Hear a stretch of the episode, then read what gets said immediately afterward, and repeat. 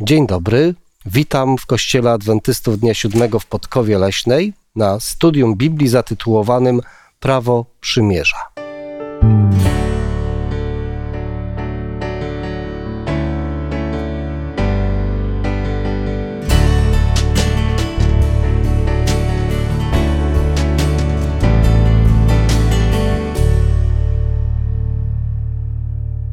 Ja mam na imię Remigiusz. Dzisiaj ze mną są Beata, Zbyszek i Radek. Będziemy dzisiaj rozmawiali na temat prawa przymierza. Tydzień temu a studium było poświęcone zawieraniu przez Pana Boga przymierza z narodem izraelskim. Dzisiaj będziemy rozmawiali na temat reguł tego przymierza. Powiedzcie mi, czy w waszych domach, czy w waszych środowiskach, w których jesteście na co dzień, panują jakieś ustalone między wami reguły? A jeżeli tak, to podajcie proszę przykłady.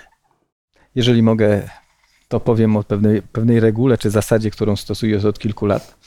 Jako, że moja żona bardzo się śpieszy wstając rano i w pewnym momencie muszę mieć świadomość, że muszę stać wcześniej, wstawić wodę, e, ubrać się i zostawić jej mieszkanie do jej dyspozycji, dlatego żeby nie było konfliktu zderzeniowych. W momencie, kiedy wracam, kiedy ona już jest przygotowana i gotowa do dalszych działań, po prostu jest osobą, która, dajmy na to, chce mieć pełną swobodę. I to, to jest niby niepisane prawo, ale ja zazwyczaj to robię dla mnie z korzyścią, dla niej również w pewien sposób, więc twierdzę, że to może dziwne, ale to jest jakiś taki zwyczaj, który w jakiś sposób uspokaja ją, porządkuje, nie rodzi konfliktu.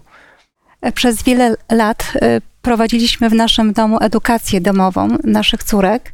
I gdyby nie pewne zasady, pewne reguły, jak mamy prowadzić y, te zajęcia, jak też ma wyglądać nasz dzień, y, taki typowy dzień pracy, myślę, że nie osiągnęlibyśmy tego, co chcielibyśmy. Więc te zasady nam towarzyszyły niemalże od samego początku, jak stworzyliśmy rodzinę.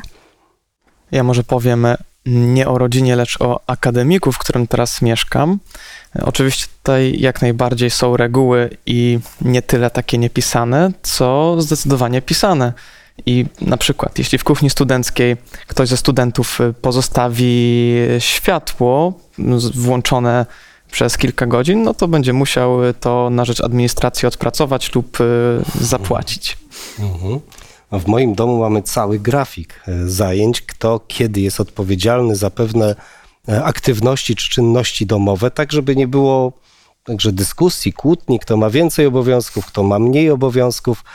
A teraz jesteśmy na etapie adopcji psa, więc też tutaj do tego grafika zajęć domowych będzie dołączona kolejna rubryka, kto kiedy będzie wychodził z psem, żeby też nikt nie czuł się pokrzywdzony albo faworyzowany w naszym domu. No, reguły towarzyszą nam w całym życiu, prawda? W każdym jego aspekcie, czasami nawet w takich sytuacjach, gdy, kiedy się wydaje, że wszystko powinno być ułożone spontanicznie. Za chwilę porozmawiamy o tych regułach, które Pan Bóg ustalił razem wobec człowieka i w przymierzu z człowiekiem, ale ponieważ będą to naprawdę poważne tematy i będziemy potrzebowali też pomocy Ducha Świętego, zanim otworzymy Biblię, Pomodlimy się. Cudowny Panie, nasz Zbawco, dziękujemy za te wszystkie dowody Twojej łaski, miłości. Dziękujemy również za to, że złożyłeś e, swoje prawo na naszych sercach. Dziękujemy za to, że jesteś e, cudowny w tym wypełnianiu swoich obietnic. Teraz, Panie, kiedy będziemy otwierać e, Pismo Święte, kiedy będziemy rozmawiać o tym prawie w przymierzu, chcemy poprosić o Twoje błogosławieństwo, o Twoją obecność i o działanie Twojego Ducha Świętego. I dziękujemy za to, że Ty jesteś hojny w dawaniu tego, o co prosimy. W imieniu Jezusa. Amen. Amen. Zacząłem takim wątkiem familiarnym, rodzinnym, dlatego że studium, mm, to studium Biblii ma miejsce w dniu, który w Kościele Adwentystów Dnia Siódmego jest obchodzony jako Dzień Rodziny Chrześcijańskiej. Mogliśmy troszeczkę poznać też nasze reguły tutaj rodzinne, takie bardzo bliskie, takie najbardziej intymne, ale jednak nakładające pewne obowiązki i zobowiązania. Porozmawiajmy o tym wybraniu. Jeżeli zdarzyło wam się w życiu zostać wybranym, a każdemu nam się zdarzyło, chociażby przez to, że ktoś kiedyś yy, w większości z nas powiedział: Wybieram cię za męża albo za żonę. Jak czuliście się w momencie, kiedy usłyszeliście: Jesteś wybrany do jakiejś funkcji zawodowej, funkcji kościelnej, a czy też w życiu prywatnym? Zawsze wybranie wzbudza emocje Mhm. i myślę, że to są pozytywne emocje. I, i jednak to powołanie do czegoś y, zobowiązuje. To nie jest tak, że te emocje mają tylko wpływać na nasze dobre samopoczucie. Owszem, tak, ale coś musimy jednak dać siebie. Kiedy słyszymy, że jesteśmy wybrani, jesteśmy powołani do jakiejś em, służby, do jakiegoś zadania, y, owszem, to jest miłe, e, wymaga to też pewnej dyscypliny w wypełnianiu tego powołania, jak również pokory. Bo wyobrażam sobie Abrahama, który otrzymał obietnicę, który został wybrany przez e, Boga jako ten ojciec narodów. On musiał mieć w sercu ogromną pokorę, przyjmując to powołanie, to wybranie. Ja może jeszcze tak do tego dodam. Jak najbardziej zgadzam się, że, że wybranie najczęściej wiąże się z pozytywnymi emocjami, jednak przyszła mi do głowy taka sytuacja, nieco może oddalona od takich religijnych realiów, ale ym, chodzi tutaj o sytuację na WF-ie, na szkolnym, zwykłym WF-ie, gdzie bardzo często wybierało się dwie Mhm. drużyny i zawsze osoba, która została wybrana jako przedostatnia, czy jako ostatnia, tak już bardziej drogą y, tej eliminacji, to y, chyba nie czuła się raczej dobrze z tego powodu, że, została wybrana jako ostatnia i te emocje były raczej negatywne, więc myślę, że czasami może się tak zdarzyć, że, że, że te emocje są negatywne. Ale ten pierwszy to miał zawsze dobre samopoczucie, Oj, tak? tak. Pierwszego zawsze się wybiera najlepszego i zawsze się mógł poczuć lepszy od innych. To popatrzmy na wybranie Boga Izra mm, Izraela przez Pana Boga. Jakie kryteriami Pan Bóg się kierował, wybierając Izrael? Y, Otwórzmy Księgę Powtórzonego Prawa, czyli piątą Księgę Mojżeszową, siódmy rozdział i siódmy i ósmy wiersz. Nie dlatego, że jesteście liczniejsi niż wszystkie inne ludy, przylgnął Pan do was i was wybrał, gdyż jesteście najmniejsi, liczni, najmniej liczni ze wszystkich ludów. Lecz z miłości swej ku wam i dlatego, że dochowuje przysięgi, którą złożył waszym ojcom, wyprowadził was Pan możną ręką i wybawił cię z domu niewoli, z ręki Faraona, króla egipskiego. Hmm, dziękuję. No, według przekazu biblijnego najmniejszy naród i Pan Bóg zwraca uwagę na najmniejszy naród. Dlaczego? Dlaczego nie wybrał jakiejś współczesnej potęgi politycznej do tego, żeby to był jego naród, który miałby sprawować kontrolę nad innymi? Ale spojrzał na ten najmniejszy i powiedział: Wybieram cię. Nie wiemy do końca, dlaczego tak było. E, Myślę, że takie tajemnice, Boże tajemnice będziemy badać wieczności. Niemniej jednak jest to bardzo ciekawe, że Pan, e, patrząc na garstkę słabych ludzi, mało znaczących w ówczesnym świecie politycznym, wybiera. I ja wyobrażam sobie tak, że Pan Bóg, wybierając ten mały naród, e, patrzył tak naprawdę na serce, na to, co mają. A wiemy, że Izraelici, Hebrajczycy, którzy byli w niewoli egipskiej, nie mieli tak dobrze. Byli niewolnikami, doświadczyli upokorzenia, doświadczyli biedy, chociaż e, niektórym się dobrze wiodło mimo wszystko. Niemniej jednak e, potrzebowali czegoś. I Bóg e, też patrząc pod tym względem wybiera słaby, słabych ludzi do tego, by zesłać swoje błogosławieństwa, zesłać swoją łaskę, by uczynić ten mały, niepozorny lud wielkim ludem do konkretnych zadań. Myślę o tym z, jeszcze inaczej, bo powiedziałeś biedny, znaczy słabszych i tak dalej. Kiedy myślę o apostole Pawle, którego też wybrał, to ja go widzę jako takiego giganta w sensie, więc to z tym wyborem Pana Boga to jest bardzo różnie. Dawid był bardzo mały, niewielki, do tego rudy. Nie wiem, jak wtedy traktowano takie osoby. Mógł mieć z, tym, z tego powodu kompleksa, a jednak Pan Bóg jego wybrał, patrząc tak, jak powiedzieliśmy, na serce. Ale w przypadku narodu jest, jest to zupełnie inna, bo to jest pewna zbiorowość. Tutaj w tym tekście jest powiedziane, że nie jesteście liczni. Ten naród dopiero zaczynał historię, swoje, swoje, swoje istnienie. Jakby to jest bardzo ciekawe, że w pewnym momencie, gdyby miał wybrać inne narody, popatrzcie, jak późno jest, jak trudno jest zmienić nawyki, przyzwyczajenia narodu, który w czymś trwał. Czego przykładem może być nawet Egipt, który doświadczył, bardzo doświadczył Pana Boga w postaci no, nieprzyjemnej, tak? I ktoś by powiedział, czy się zmienił, czy coś się zmieniło, czy powrócił do tego, co, co było kiedyś. Więc tutaj mamy jakby wybór czegoś, co jest jakby jeszcze dzieckiem. I Pan Bóg mówi jako dziecko, chociaż są takie teksty, w których, żeby Izraelici nie czuli się zbyt wyróżnieni, mówię, słuchajcie, przyjrzyjcie się sobie, jacy jesteśmy. Nawet mamy taką ciekawą wypowiedź, jesteście dziećmi Jakuba. Synami Jakuba jesteście. Michał o tym pisze, to pokazuje, że e, to nie był naród, w którym pewne cechy go predestynowały, wręcz przeciwnie. Był jakby, miał nawet pewne skazy, które wręcz, można by powiedzieć, przeszkadzały. Ale jednak Pan Bóg mówi, to nie było przyczyną, a właśnie ta słabość, czy ta, ta, ta jakby to użyć słowa, taka jakby niedojrzałość, sprawiała, że Pan Bóg go wybrał. Mhm. Dziękuję. Jeszcze w tym ósmym wersecie, który przeczytałam wcześniej, jest y, odpowiedź również na to pytanie, lecz z miłości swojej kuwam mhm. i dlatego, że dochowuję przysięgi.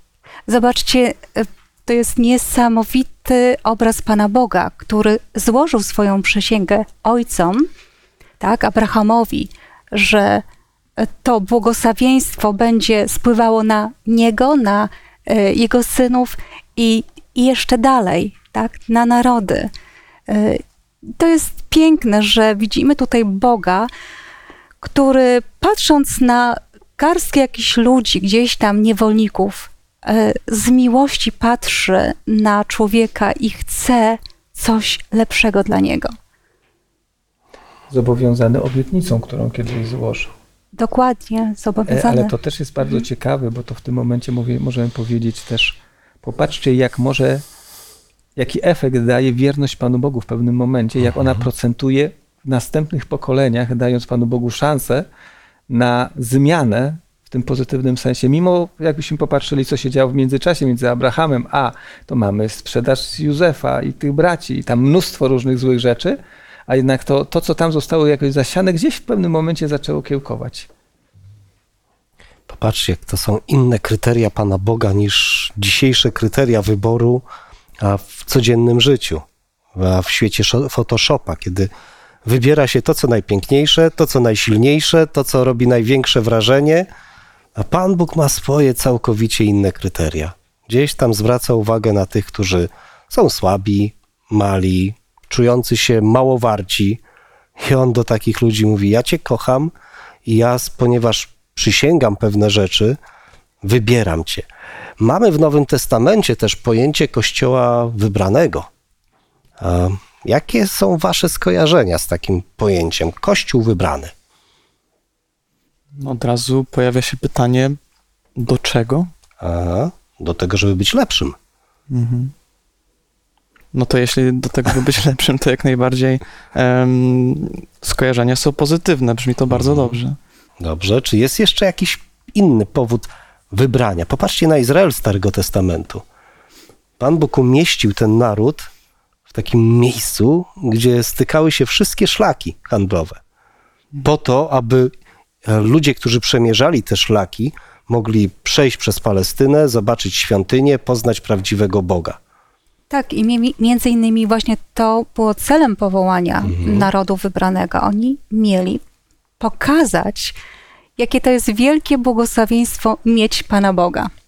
Jakie to jest wielkie błogosławieństwo znać i mieć niesamowite relacje z Panem Bogiem. I Izraelici mieli korzystać z tego i też mieli być swego rodzaju światłem. Tak jak pierwsi chrześcijanie mieli iść i opowiadać Ewangelię. Zbawienie dzięki temu, że Chrystus umarł na Golgocie. I Izrael w tamtym czasie miał też konkretne zadanie, bo wybranie, powołanie wiąże się z pewnym zobowiązaniem. E, jest pewna zasada, która obowiązuje, tak? E, I jeżeli ja korzystam z łaski Bożej, to ja mam nawet potrzebę dzielić się tą łaską, dzielić się tym błogosławieństwem. E, Izraelici dostali e, ogrom różnych przepisów związanych z takim codziennym życiem, prawda? To możemy przeczytać. I ja też sobie wyobrażam to, że jeżeli oni korzystali z takiej Bożej mądrości, jak żyć, to dobrze byłoby, gdyby się czymś takim dzielić i mówić im: słuchajcie, w takiej sytuacji mamy taki przepis, tak? Mamy tak się zachowywać, mamy dbać o zdrowie i w tym obszarze zdrowia mamy pewne zasady. I oni mieli być światłem dla innych. Mhm, dziękuję. Ja tak w nawiązaniu do, ten, do tych słów y, przeczytam fragment z piątej księgi Mojżeszowej z czwartego rozdziału, który od razu mi przyszedł na myśl. Y, od szóstego wiersza będę czytał. Przestrzegajcie ich więc i stosujcie je, gdyż one są waszą mądrością i roztropnością w oczach ludów, które, gdy usłyszą wszystkie te ustawy, powiedzą: Rzeczywiście mądrym i roztropnym ludem jest ten wielki naród.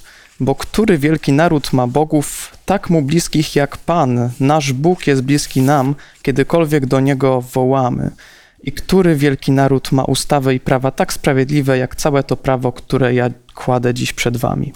Mhm, pewnie tutaj już nawet nie słowa Izraelitów miały być takim, taką dobrą wskazówką, ale ich życie.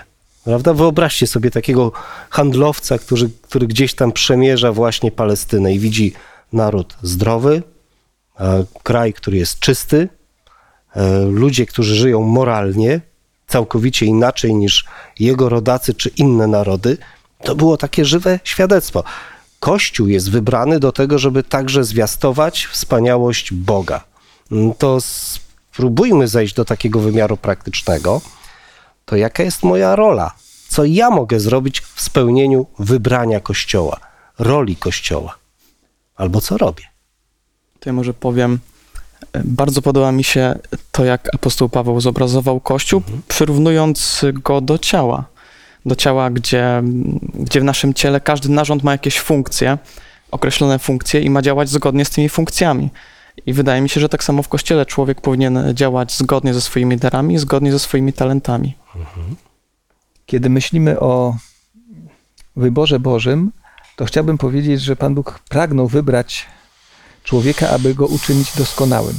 Ale doskonałość może być bardzo różnie rozumiana ale dla mnie takim pełnym wyrazem doskonałości jest to, co napisał Paweł o miłości w tym psalmie o miłości, o tych cechach, które tam są wyłonione, które sprawiają, że życie ludzi żyjących w otoczeniu tego człowieka, jak gdyby tam wypływa ciepło, coś, co można, no, można nazwać dobrem.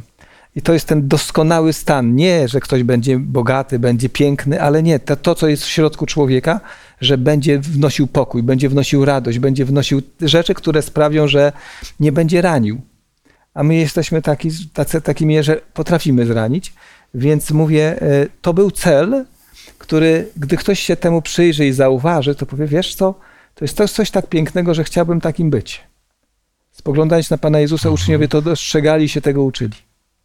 To wybranie możemy realizować przede wszystkim sposobem, a stylem naszego życia, który odzwierciedla właśnie te Boże reguły, możemy realizować słowem, którym się dzielimy z innymi i darami, które Pan Bóg nam daje i które możemy wykorzystywać w bardzo różnorodny sposób. To są te trzy elementy wypełniania powołania mnie jako części Kościoła, mającego zwiastować dobroć Bożą. Zobaczmy naraz na dla mnie chyba najciekawszą część tego studium, na takie relacje pomiędzy więziami a prawem. Zapraszam do przeczytania Księgi Powtórzonego Prawa, czwartego rozdziału, trzynastego wiersza. I oznajmił wam swoje przymierze, które nakazał wam zachowywać. Dziesięć słów, które wypisał na dwóch kamiennych tablicach. Mhm, tak, tutaj Mojżesz nawiązuje do dekalogu, co jest nam a, wszystkim znane, ale czytając te słowa i w ogóle scenę zawierania przymierza i tego centralnego miejsca prawa w przymierzu, zadałem sobie pytanie, co łączy prawo i przymierze?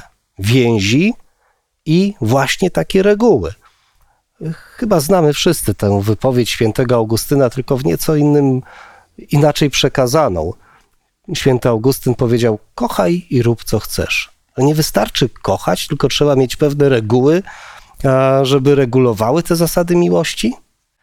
Każdy powie, jak będę kochał, to, ale i znowu wracam do tej wypowiedzi, którą, do której być może wrócimy. Jesteśmy synami Jakuba. Jesteśmy ludźmi, którzy nie kierują się zawsze tymi pozytywnymi uczuciami, ale nieraz rodzą się, powstają i istnieją i pojawiają się uczucia, które jeśli można powiedzieć, nie mają nic wspólnego z miłością, ale wręcz przeciwnie, nieraz mamy w nich gniew, nienawiść, złość, co jest zaprzeczeniem tego. I jeżeli ktoś powie, że nigdy się nie gniewał, nigdy nie ten, to ja bym powiedział, no to jesteś doskonały. E, więc ten problem, jakby Augustyna polegał, że Augustyn mówił do idealnych ludzi, którzy już dojrzali.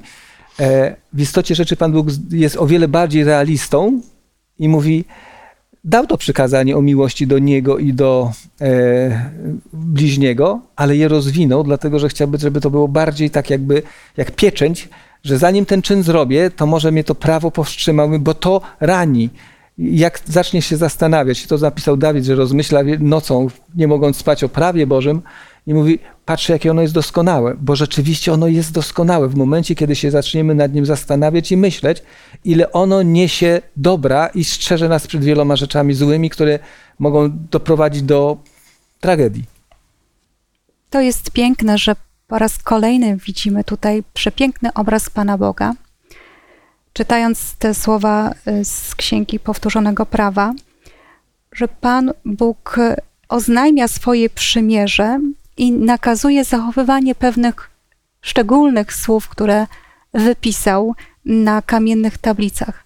Więc widzimy tutaj, jaka jest relacja pomiędzy tym przymierzem, a tymi szczególnymi słowami. Mówimy tutaj prawo Boże, prawda? Tworzy się ta relacja, ta więź.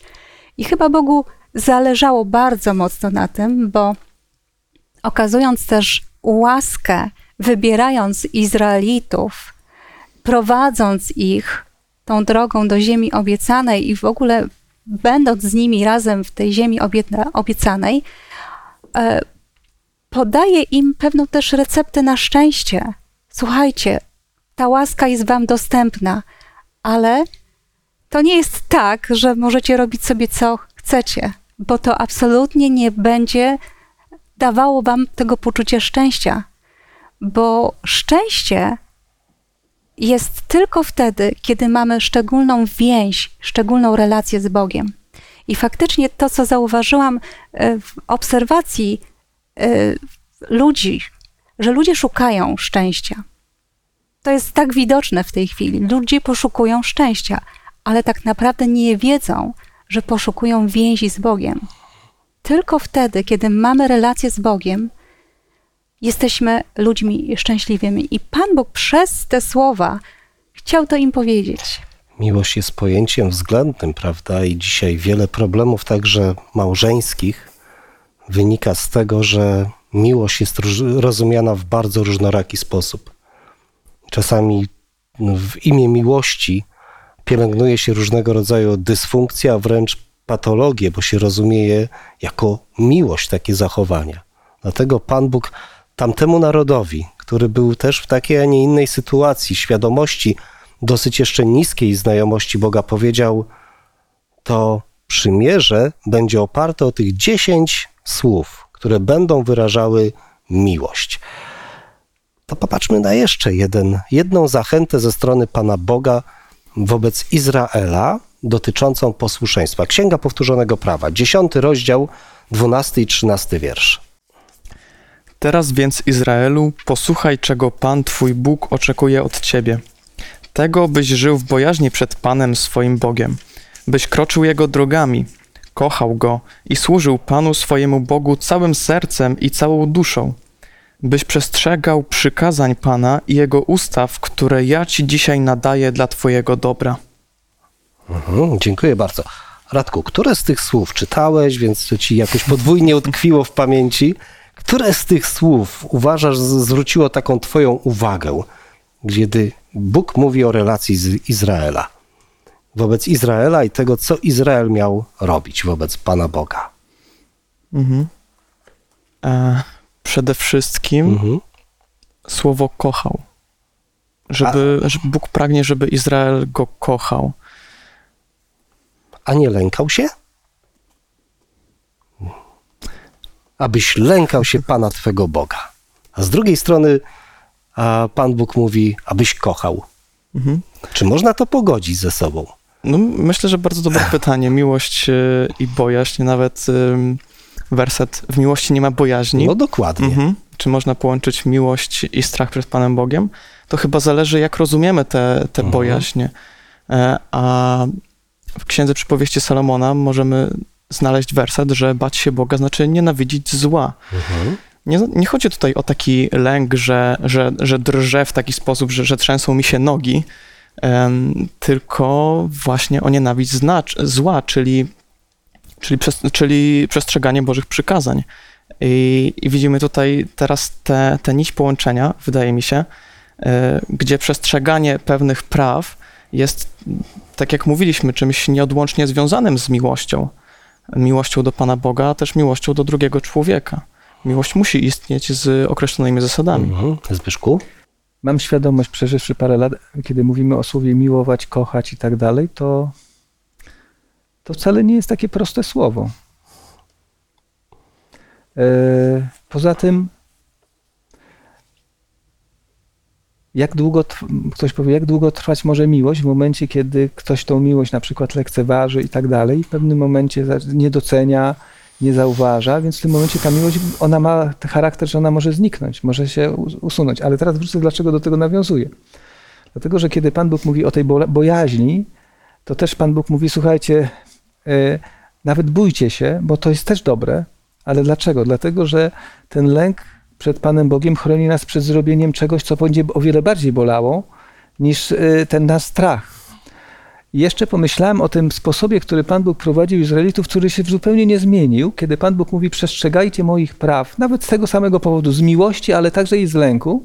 To tak, jakbyśmy weszli na pewną drogę i Pan Bóg mówi: Doświadczcie mnie. Oni doświadczyli Pana Boga wtedy, kiedy Pan Bóg ich wyprowadził, ale też mieli z tym problemy, bo ta historia, jak oni szli przez tą pustynię, to też jest taka pouczająca. Ale w pewnym momencie Pan Bóg pokazuje, ich nie porzuca, doświadcza, ale mówię dlaczego, wracam do tego. E, Kiedy wchodzą na nią i, i uczą się wypełniać tego prawa, to jest pewien proces i w pewnym momencie niektórzy dojdą do takiego zdania, że powiedzą, słuchajcie, to prawo jest tak cudowne, tak wspaniałe, jaki ten dawca jest, no nie można go porzucić, bo on naprawdę chce wszystkiego, co najlepsze dla mnie, dla mojej rodziny, dla moich bliskich, dla mojego narodu, do tego chce mnie doprowadzić. E, I wtedy rodzi się coś, co nazywam, że no my jesteśmy troszeczkę tak interesowni, że jak ktoś nam dobrze uczyni, to my mówimy, nie, no nie mogę mu zrobić krzywdy. I to jest troszeczkę egoistyczne, ale Pan Bóg także nas uczy takiej miłości, bo później też jest taki przeskok, że powiemy, dobrze, wybaczamy mu, on jest na tej drodze, ale musimy mu pomóc, wybaczyć i pozwala nam prowadzić tą drugą osobę dalej. Nie to zawsze się to kończy finałem szczęśliwym, ale jest to droga, która może do tego miejsca doprowadzić inne osoby i nas także. Co was motywuje najbardziej do tego, żeby przestrzegać prawa Boga? Myślę, że każdy z nas chciałby odpowiedzieć, że miłość, miłość do Pana Boga, ale wydaje mi się, że praktyka często pokazuje, Mhm. że, że ta motywacja najczęściej jest taka, że mam z tego korzyść, że to jest dla mnie dobre. Mhm. Myślę, że y, jak kroczy się z Panem Bogiem dzień w dzień i ma się takie szczere serce, otwarte serce przed Nim, to y, przyjmowanie Bożego ym, kierunku, w ogóle życia, myślenia, stylu życia jest dla człowieka wielką przyjemnością. Tak ja to postrzegam, bo y, jeżeli nawet Pan Bóg mówi, że to wszystko daje wam dla Twojego dobra, to tak teraz myślę sobie, że jeżeli rzeczywiście nie stawiałabym oporu przed wypełnianiem Bożego prawa, to, to myślę, że to sprawiało, że moje życie nabrałoby naprawdę dużego znaczenia, dużego sensu. I chyba o to chodzi, że Pan Bóg jest Bogiem wiedzącym, Bogiem miłości i szczerze daje to, co jest dobre dla ludzi. Czyli wracamy do maksymy kochaj rób co chcesz. A z drugiej strony, e, jak to jest liczone w pięcioksięgu, prawie mamy ponad 600 nakazów i zakazów. No niektóre dotyczą życia świątynnego, kultu, ale wiele z nich dotyczy mm, codziennego życia. Jak sądzicie, czemu Pan Bóg takie szczegółowe prawa dawał? Izraelici byli niewolnikami przez wiele lat i z pokolenia w Mhm. pokolenie nabierali pewnych złych emocjonalnych przywiązań, złych nawyków. W ogóle żyli w pogańskim świecie i tak naprawdę Pan Bóg musiał wychowywać e, całe pokolenia ludzi. To nie było proste zadanie, bo jednak człowiek, grzeszny człowiek ma zawsze opór przed takim, można powiedzieć, e, prowadzeniem. Jednak człowiek woli e, mieć kontrolę nad sobą pełni, przynajmniej tak się wydaje niektórym, że tak byłoby dobre, dobre dla nich. Niemniej jednak e, Pan Bóg miał ogromne tutaj e, zadanie wychować ludzi. Myślę, że my jesteśmy w tej samej sytuacji, niezależnie od tego, jakie mamy doświadczenie chrześcijańskie, w którym jesteśmy momencie, stawać przed Panem Bogiem i słuchać każdego słowa, które ma nam do powiedzenia, które może nam wpłynąć na nasze życie, może zmienić nasze życie. Jeszcze zadam jedno pytanie, nasz czas już się tak powoli kończy. To tak naprawdę po co jest prawo Boże? Księga Malachiasza mówi między innymi ja Pan nie zmieniam się, takie niezmienne prawo Boże.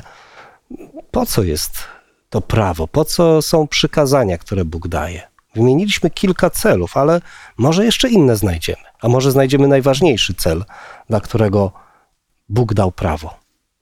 Nie wiem, czy ktoś miał. Nie, myślę, że nie mieliśmy takiej okazji. Ja też na szczęście też nie. Znaleźć się w miejscu, w którym nie ma prawa. Znaczy, jest prawo silniejszego, Mhm. kiedy nagle ty nie masz żadnych praw, jesteś przedmiotem wykorzystywanym, e, to trudno sobie wyobrazić, ale są takie miejsca na świecie, w którym nie tylko kobiety, ale ludzie byli za, zabijani, ścinani, mordowani tak różnych powodów, błahych, albo z jego, tylko że po- pokazuje, albo są miejsca, gdzie jest bezprawie. Ktoś, kto czy poczyta troszeczkę o rewolucji francuskiej, kiedy było bezprawie, to krew, krew się lała ja już nie chcę mówić o moralności, jak wtedy wyglądała. Więc w pewnym momencie możemy powiedzieć, że prawo Boże tak naprawdę ratuje świat przed całkowitym zdziczeniem e, i upadkiem człowieka. Czyli To jest- funkcja, mhm. Ochronna. funkcja ochronna. Czy jeszcze jakieś inne funkcje możemy znaleźć, dla których Bóg dał prawo? Mi przychodzi kilka wersetów do Mhm. głowy, między innymi taki z listu do Galacjan, gdzie prawo jest przedstawione jako przewodnik do Chrystusa Mhm. i ten z listu do Jakuba, gdzie prawo jest porównane do, do lustra, w którym człowiek się ogląda i widzi, jakim jest. I dzięki prawu właśnie widzimy, jacy jesteśmy, widzimy potrzebę, potrzebę przyjścia do Pana Boga, nawiązania z Nim relacji, bo nie jesteśmy w stanie żyć bez Niego dobrze, sprawiedliwie. Czyli prawo obnaża naszą grzeszność, prawo prowadzi do Chrystusa, prawo mm, w tym potrójnym podziale znaczenia prawa jest taką regułą życia tych, którzy przyjęli Chrystusa.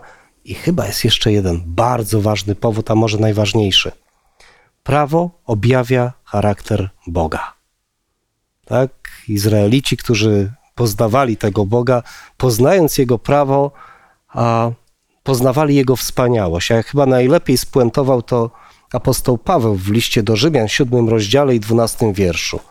Tak więc prawo jest święte, przykazanie jest święte, sprawiedliwe i dobre, więc gdybyśmy mieli to skrócić, to moglibyśmy powiedzieć, prawo jest takie jak prawodawca. Prawo jest takie jak Bóg.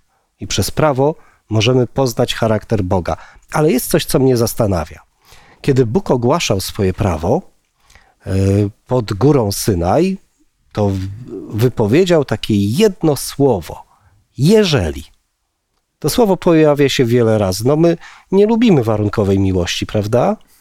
To mówimy, że to jest toksyczna miłość, dysfunkcyjna miłość. Na czym polega to Boże jeżeli? I czy jest to dobre podejście pedagogiczne Pana Boga do człowieka, kiedy mówi, jeżeli będziesz wypełniał te słowa, to. No i tutaj otwiera całą listę błogosławieństw. Albo przekleństw. No tak, ale skupmy się na, na efektach posłuszeństwa. To ja mogę. Mhm. Na pewno słowo jeżeli nie odnosi się do miłości. Pan Bóg bez względu na to, co jego lud robi, kocha. Natomiast y, błogosławieństwo Boże będzie zabrane zdecydowanie dla, dla człowieka, który, który od Pana Boga odchodzi. I to chyba tak samo w relacji z dziećmi. No, dziecko nie może dostawać nagrody w momencie, w którym robi y, coś źle. Musi dostać wtedy naganę, dlatego że no, no jak zostałoby by wychowane, gdyby tak było. I tak samo Pan Bóg. Jego miłość jest bezwarunkowa, ale błogosławieństwo no już z jednej strony jest warunkowe, a z drugiej strony może też dodam takie pytanie, co z wersetem, że, że deszcz Boży spada na sprawiedliwych i niesprawiedliwych. Myślę, że to słowo jeżeli e, również objawia e, charakter Boga. Pokazuje, że mm, to słowo, to, to prawo jest prawem miłości, nie jest jakimś przymusem, tak? Jest prawem łaski, ale ma ten element e, takiej warunkowości, prawda? E, I to jest chyba potrzebne nawet e, człowiekowi do tego, żeby miał świadomość, że mm, prawo zobowiązuje do czegoś, prawda? Znaczy, to nie będzie odpowiedź na to pytanie. W momencie, kiedy postawiłeś to pytanie, przeszedłem do bardzo konkretnych osób z historii i pomyślałem sobie, na ile w ich życiu zabrakło kogoś, kto to prawo mógł tym ludziom zanieść. Myślę o nawet tak o tych największych, najbardziej znanych osobach z historii, które dokonały mnóstwo złych rzeczy, ale pytanie, dlaczego doszły do tego i co sprawiło, że w pewnym momencie albo nie mieli możliwości, albo się nie spotkali z czymś, co by mogło ich powstrzymać od tej drogi, która ich doprowadziła i cały świat do takiego stanu. Bo Pan Bóg, e, nie zapomnę, e, taką ciekawy wywiad był z kilkoma biskupami, z jednym biskupem z różnych kościołów i z rabinem i tam postawiono takie pytanie, gdzie był Pan Bóg, kiedy był Holokaust. I wtedy rabin odpowiedział w ciekawy sposób, "N- gdzie był człowiek tam. Czy tam był człowiek? W tym takim głębokim rozumieniu pojęcia człowiek. I jakby e, człowiek bez prawa jest zagubiony, jest bezradny, nie ma siły nawet moralnej, żeby się przeciwstawić złu, które widzi. To też jest, pokazuje, że Pan Bóg mówi, nieraz trzeba cierpieć.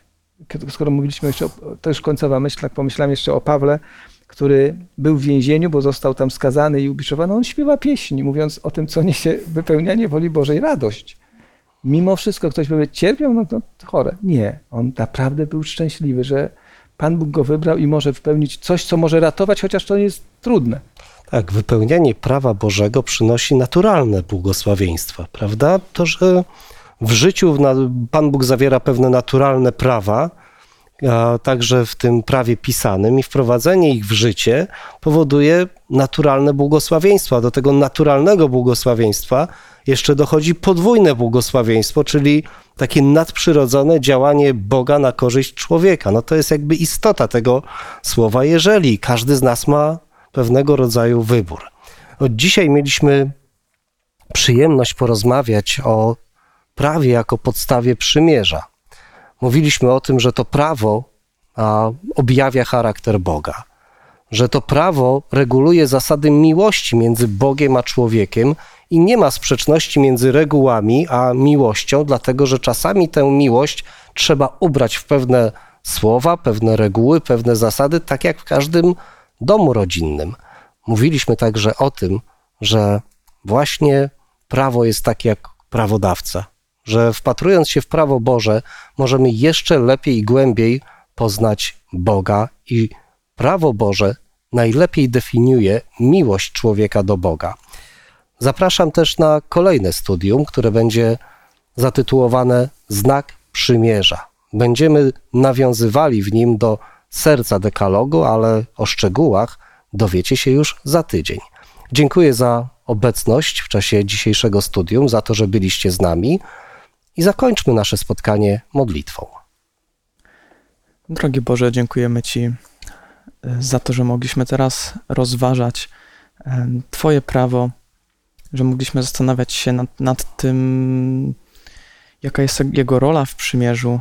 E, a teraz prosimy o to, żebyś Ty pomógł nam być Tobie posłusznymi, byś wlał Twoją miłość w nasze serca, żeby te, te posłuszeństwo też było takie właśnie mm, wypełnione sensem, bo, bo najwięcej sensu ma posłuszeństwo z miłości. Prosimy, Panie, bądź z nami, ucz nas, mm, ucz nas wierności Tobie. Działaj na nas swoim duchem. A modlimy się w drogim imieniu Jezusa Chrystusa. Amen.